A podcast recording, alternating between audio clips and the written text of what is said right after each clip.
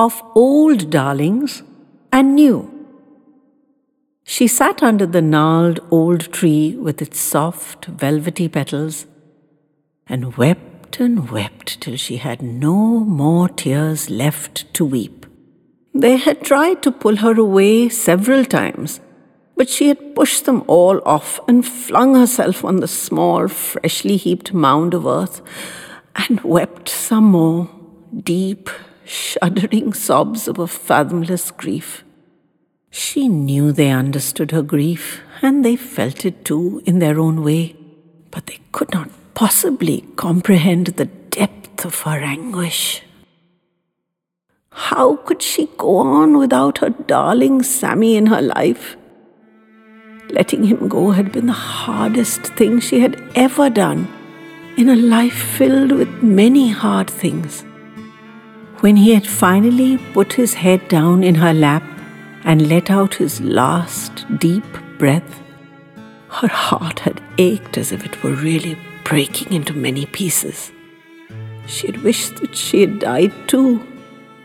Yet here she was, still. He had been her closest companion these last ten years. Too brief, too swiftly gone ten years. She had known this day would come, that he would one day leave her, but she had not expected it would be so soon. She had hoped for at least twenty years together. Oh, she had known that was unlikely, but 15, 17, that was possible. Sammy had always been the more capable, organized one of the duo. He seemed to always have a handle on life what to do, where to go, when to go. He would nudge her along, never letting her fall behind. And with him at her side, she was strong, tall, and confident. Now she felt alone, crumpled, and scared.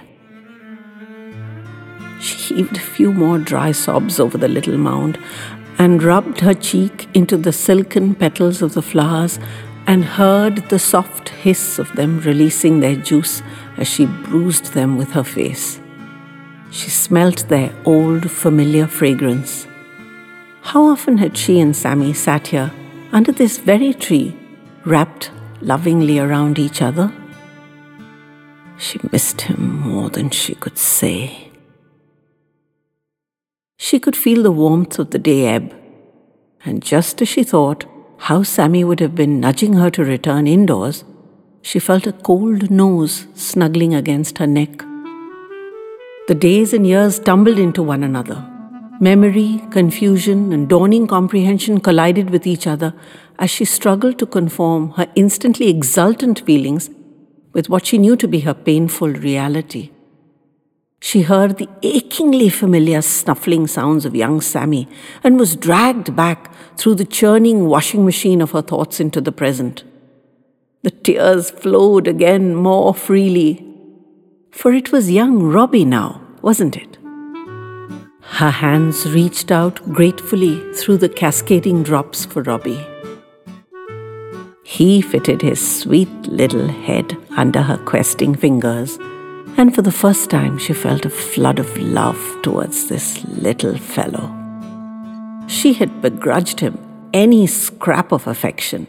This intruder, this future usurper of Sammy's place. But Sammy had chosen Robbie himself and had trained him tirelessly in their mistress's ways, and that should count for something.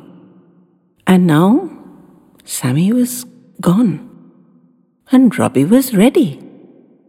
He presented his back to her seeking fingers, and as they curled around the strap, he let out an encouraging little yip. With her other hand, she blew Sammy a last goodnight kiss and promised to visit him every day. She let Robbie lead her through the little back garden to the front of the house, his four legs fitting their stride perfectly to her, too. She realized he must have stayed all day out there under the old tree with Sammy and her. He had not intruded on her sorrow at all, unlike the folks at home, all of whom had come chivying her frequently through the day. He must have just settled down next to her and waited patiently and silently till she was ready, probably missing his mentor Sammy himself. Robbie sat her down in her usual place and flopped down beside her. Her hand, her aching heart, and her slowly healing mind reached out to him hesitantly and stroked his sturdy head. You're a darling dog, Robbie, and I love you too. But I miss Sammy terribly. Do you understand that? she whispered. As she fondled his soft ear, and Robbie licked the back of her hand as if to say he did. The accident that had robbed her of her vision at such a poised for flight age had robbed her of her will to live too, and for seemingly interminable months she had lived on the edge of a precipice. It was Sammy who had somehow brought her back from that edge, and as his health had started failing, she had found herself edging towards it again.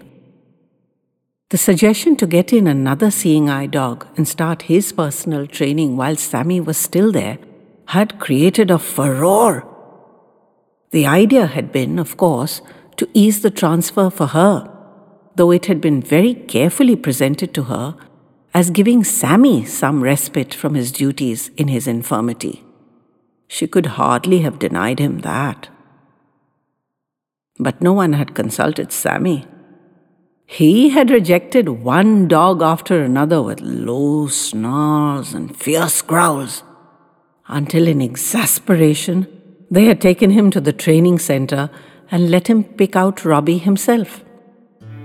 He had then taken Robbie through all his paces, stepping up the challenges from week to week, even though he sensed her antipathy towards the young cadet. She had permitted herself to be led around all day by Robbie, but her heart had been with Sammy. And every evening she would come home and release Robbie instantly so she could turn to Sammy. She felt the slight nudge on her toe reminding her to drink her tea while it was still hot.